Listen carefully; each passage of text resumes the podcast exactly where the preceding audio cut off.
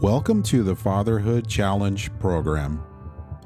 The Fatherhood Challenge is a movement to awaken and inspire fathers everywhere to take great pride in their role and to challenge society to understand how important fathers are to the stability of an environment and culture. We're going to encourage and challenge each other to step up and do courageous things that make our families and communities better places. So let's get to it. Greetings, everyone. Thank you so much for joining me. This is going to be a really interesting episode. We're going to go a little bit deeper than we sometimes do. I have two guests with me. My first guest, his name is Ed Dickerson. He is an author and action author of three books. One of them is Grounds for Belief. The other one is Torn, which is Jacob's story. And the third one is For Such a Time. And I think I'd have to say, out of all three of them, one of my ultimate favorites is Grounds for Belief. They're all great books. That happens to be one of my favorite, but any one of those that you pick is going to be a winner. My second guest with me is the pastor of two churches. He's the pastor of the Waterloo Seventh day Adventist Church, and he's also the pastor of the Hawkeye Seventh day Adventist Church. So please welcome Ed Dickerson and Josh. Thank you both for being with me. Uh, thank you for having us on. Good to be here. All right. So let's go ahead and start with our first question that we have. And our main topic has to do with who are you? Which I think opens up a series of other questions that are extremely important for fathers to understand and even more importantly to answer. So we're going to go into some of those questions. So let's start with a background into both of you. So you both are from different generations. You grew up in di- in two different places, and so let's talk about that. So we'll start with Ed, and then we'll go to Josh. Where did you grow up, and how did the way you grow up define who you are now? Well, it's interesting you said I grew up in two different places. I actually grew up in many more different places than that. Um, it's true. I was born in Fort Worth, Texas, and uh, I always say I grew up in transit. Um, my mother always thought that things were going to be better somewhere else, and so we moved a lot. I moved. I think I lived in 15 houses by the time I was 18 years of age. Uh, sometimes it was a short move, sometimes a long one. So it was uh, that was a, a, a real uh, influence on me. Uh, I decided I, I, was a, a, teacher at Adventist schools for a while, but I discovered they move every few years, and so I said I'm going to move one more time uh, and move to where I am now in Iowa. And I, I really thought I just might move from one house to another, but I've lived in the same house for 41 years now. So I needed, I wanted stability. I didn't want to have to move all the time. And I found that it had a negative effect on my uh, wife and son the first time I moved. So uh, I, I, looked for stability and tried to uh, bloom where I am instead of trying to find the perfect place. How did that affect the way you are now? Well, as I say, I wanted stability. I decided that I was going to to pursue my own uh, my own way of doing things rather than uh, try and please other people. So uh, I, I, like stability. I, am a, I'm a homebody. I like being in the same place, and uh, hasn't changed much. Although I do travel a good deal now, but I've had the same home base for a very long time and that kind of stability is good has helped me. Hmm. That makes a lot of sense to me. Josh, what about you? Yeah, um, I grew up uh, in the northwest of the United States, uh, in Oregon, and um, we, man, it's hard to even answer the question. We moved a lot. Um, by the time I was, let's say, 13 years old, I had lived in about 15 houses, I think and uh, all over Oregon, from Salem, Oregon. We went to the coast for a while. A lot of different um, living situations with different men, and uh, none of them were very stable for very long. I think the longest um, father figure I had when I was a kid was my my younger sister's dad, who I called dad for three or four years, um, and then he he left the picture too for a number of circumstances and uh, we moved to Eastern Oregon, very rural area. Uh, I always tell people the nearest Walmart was 90 miles away. Gives you a good picture. The nearest gas station was 40 miles away or 35 miles away. And uh, so, yeah, that's where I grew up. And man, how did it affect me?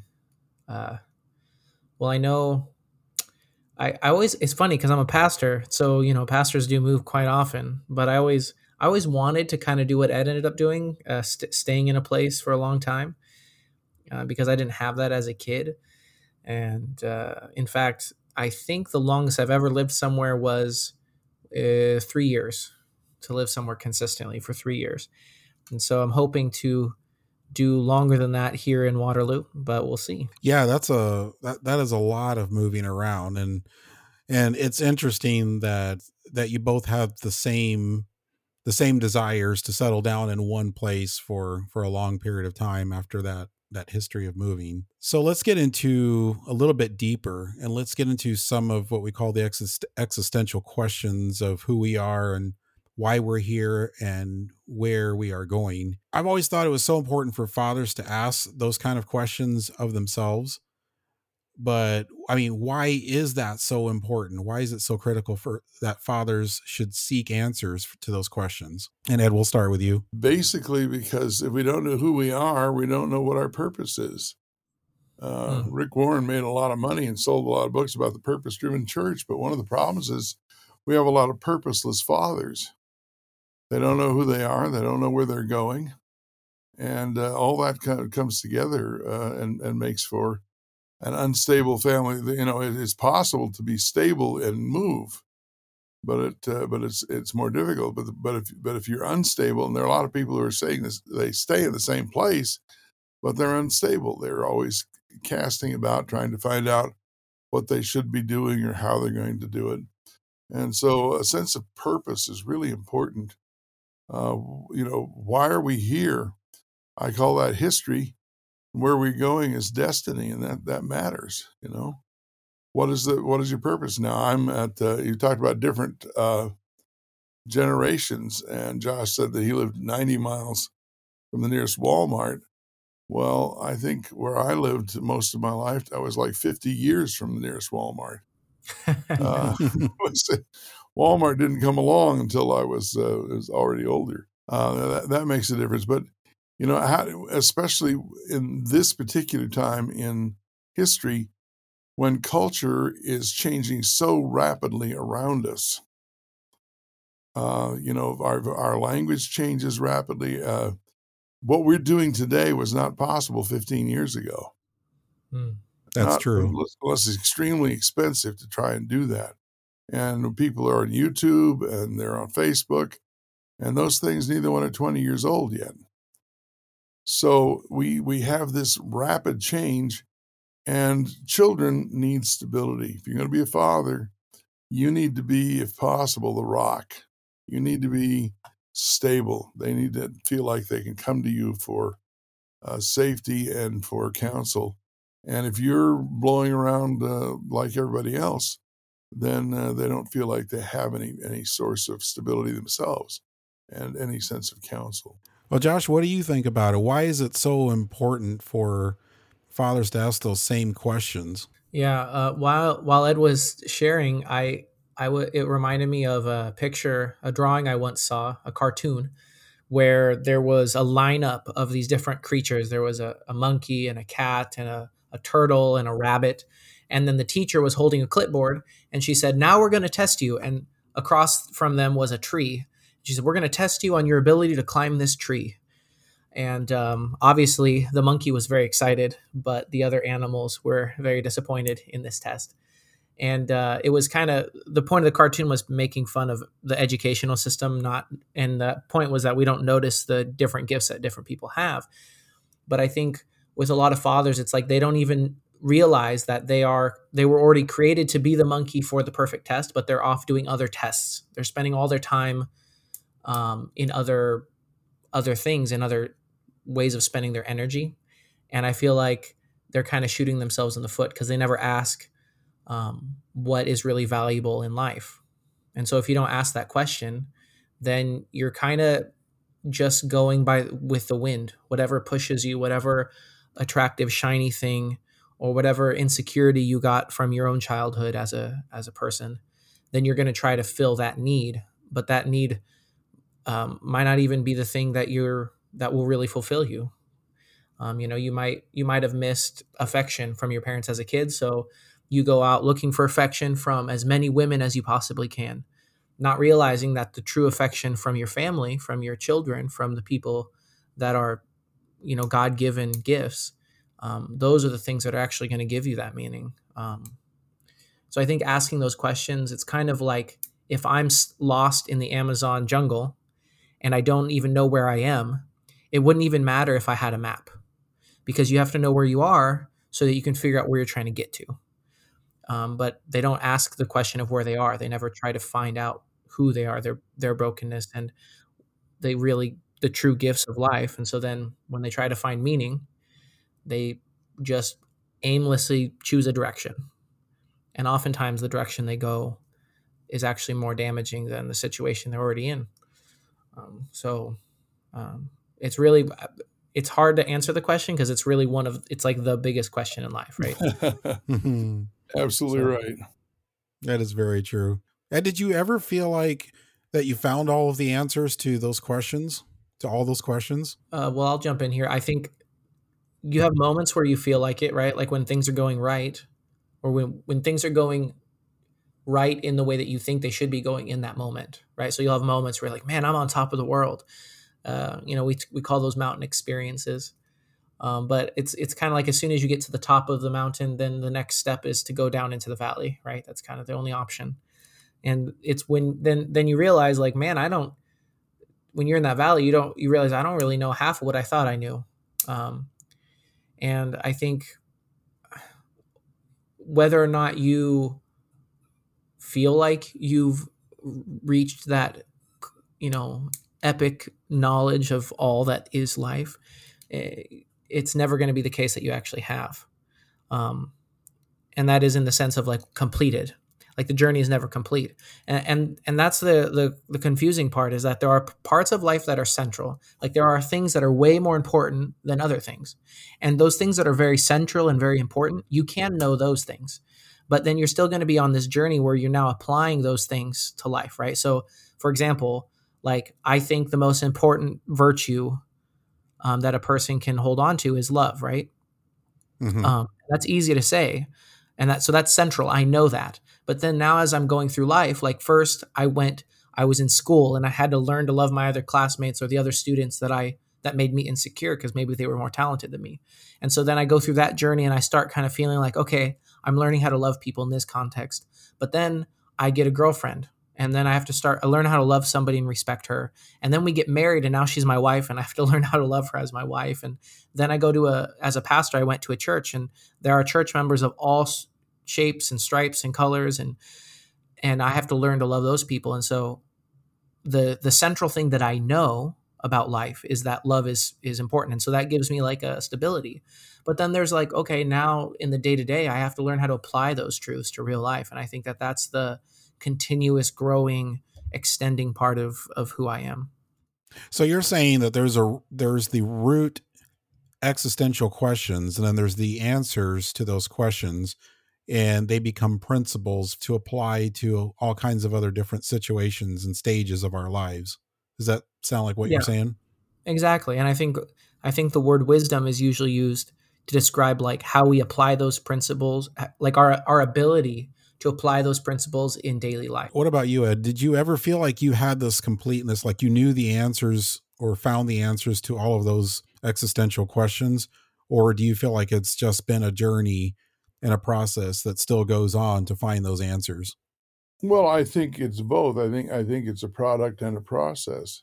And there are moments when you eh, when you realize that you are who you where, where you are and what you need to be. But from my perspective, because I'm uh, easily old enough to be Josh's father and yours. um, it's also a, a journey that takes place over time, that sometimes at one stage of your life, and Josh mentioned stages, at one stage of your life, you have one purpose, and that may be there's a central purpose for which you were created, but that may be uh, applied or experienced differently at different times of life. Uh, and you know, he talked about being single and being uh, a parent, being married. Well, there's being a parent, and there's being a grandparent, and there's being um, an in-law, a parent in law. All of those are parts of the journey, and they're you're so you're continually discovering who you are. You're redefining that, uh, probably refining the definition is a better way of putting it, because you learn more about yourself if you're paying attention, um, uh, and and uh, as what what role you need to play in all of those different situations. And it can be quite challenging the older you get because uh, I am still a parent, but my children are all now adults, and therefore they are my peers sometimes. Uh, and sometimes they need me to be a father, and sometimes uh, I just need to be a friend. And those are all uh, different roles, and I need it. And when you when you act, and one of the problems that that parents have especially with their adult children, is they, they don't know to quit being a parent all the time. Now, they don't know to quit telling you uh, what you need to do or advising you. That's a nice way of putting it. Uh, we, we think we're giving advice, but in fact, we're, we're kind of uh, uh, nagging and, and, and holding you up to things that we shouldn't be. So there's it's it's a delicate balance and it's a continuing uh, continuing changing and as I say, it's it's a continual journey of discovery. It doesn't change who I am, but it may change how I apply my purpose in a given set of circumstance. I think that clarifies the question that I did have in my mind to ask, which was when when did you first realize the answers to these questions? And this is not really a very set answer because it's a very circumstantial answer to all of those existential questions and it sounds like that's really where where this goes. It depends on the stage of life that you're at and that defines so many of the applications to those answers. Yeah i, I think of it as, as like sculpture you know um, uh, michelangelo said that when he did his famous uh, sculpture of david that mm. he cut away everything that wasn't david. But that that isn't something that he did with one blow of the hammer and chisel. That was a process. He had to block it out, and then he began refining this part, and then refining that part. And so the the purpose remains central and remains the same because God made us with a unique set of talents and abilities and perceptions uh, that um, will actually uh, enrich the universe. Each one of us is unique, and he he, he made us to enrich the universe but we have to then discover those and then apply those in the very service. So there's a continual refining. Uh, there's mm. a continual. Uh, you end up with uh, you know the uh, they start with the big blows on the marble and then they get the the smaller and smaller chisels and eventually they actually polish it. So. there's a lot of uh, a lot of things happening all at once there. Josh, how did understanding the weakest part of who you are, how did that mm. change you as a person? Wow. really jumping in there. Um, well, I think, man, it helped me see. Well, like for, I'll give you an example of uh, one of the weakest things when I was a that is no longer as true as it used to be, so I feel comfortable sharing it. but uh, uh, I when I was a kid, probably thirteen or fourteen, I was first uh, dealing with some of my baggage from when I was even younger. Um, I was realizing the bitterness and the hurt that I had felt, and because of the lack of having a father and the neglect and issues I went through, um, I had this just underlying sense of anger. Just, I mean, I was a short fuse. It was kind of just right under the surface. So, like, I I loved basketball, and if I made a mistake in basketball, I would just, I mean, get red in the face and throw the ball. I mean, across the entire gym, you know, and it helped me. It's like I realized that there was more to me that human like who I am is not just the frontal lobe part of me that's making decisions. There's a lot of me that is my history, that is my genetics, that is my insecurities, and that there's a lot of beauty and there's a lot of talent and there's a lot of potential there, but there's also damage and there's also um, history that we will sometimes invent a thousand different ways to avoid dealing with the hurt parts. and like we don't realize or or for example the anger was not actually because i was angry it's because i was hurt as a kid. And so now it's like uh like if you have a rash on your arm you know you're if someone touches it, it hurts. And so if anybody in any way made me feel insecure made me feel lesser than i was so sensitive to that because i in my inmost self didn't feel valued or good. And so like seeing that helped me realize like there is something about who i am that isn't just the second by second like part of me that's making choices the frontal lobe. There's like a a part of me that i almost experience as a result of my past. So like those that anger i couldn't even control it. It, it controlled me right? And um man there, there's a lot that goes with that right? Like now i have to deal with this and i have to process this and i i needed to go to counseling and i needed prayer and i needed a support system and i needed father figures in my life that would help rewrite some of that um, some of that imagery some of those patterns in my in my in the basal part of my brain that i needed th- that to be dealt with because who i am is not just the things i want to be right now it's also the history and the talents and the genetics. So the person in your life that you call dad now mm-hmm. I, I would imagine he played a very significant role in changing that weak that weakest part of you. I mean did you ever see him as as a new example of what it looked mm. like to have self-control? Oh i mean i'll give you a good example. I'll give you a good example. I um the answer is yes but so and in a thousand ways but a good image of it is one time i came into the house from the backyard and there was dog poop on my shoes uh, one of my shoes. I not a lot, but just on the side. And I was like, oh, there's dog poop. So I left the shoes kind of by the sliding glass door on the floor, and I was sitting on the couch. And my dad said, "Hey, could you, um, could you clean the dog poop off your shoes?" And I was like, "Oh yeah, I'll I'll do that." And then he waited a few minutes. And he's like, "Son, could you could you clean the dog poop off the shoe off your shoes?" And now when he now I can sincerely say this, it sounds like I'm lying, but I can tell you I really thought that what he was doing was trying to help like he was concerned that my shoes were to like it was to dry and that it was to hurt the shoes. Mm-hmm. So I was thinking like no, I'll do that later. I'm not worried about it. But he's saying, I want you to do it because I want it to not be in my house. Right. Mm-hmm. So there's this misunderstanding happen. So he would say, Josh, can you clean the shoes? And I would say, oh, no, it's fine. That happened like four times. And finally, I mean, over like 20 minutes. And finally, the, the fourth, I mean, you can imagine from his perspective, I'm being super rude and disrespectful and just totally blowing him off. Like, um, and then I was like, and then finally, the fourth time, I was totally confused. And I said, well, dad, if you want the poop off, you can clean the poop off. oh my. Wow. you can imagine. Yeah, you can imagine. That did not go well. But he just looked at me like, and I could tell like part of him just wanted to throw me out the window, you know? he said, son, clean the poop, clean the poop off your shoes now.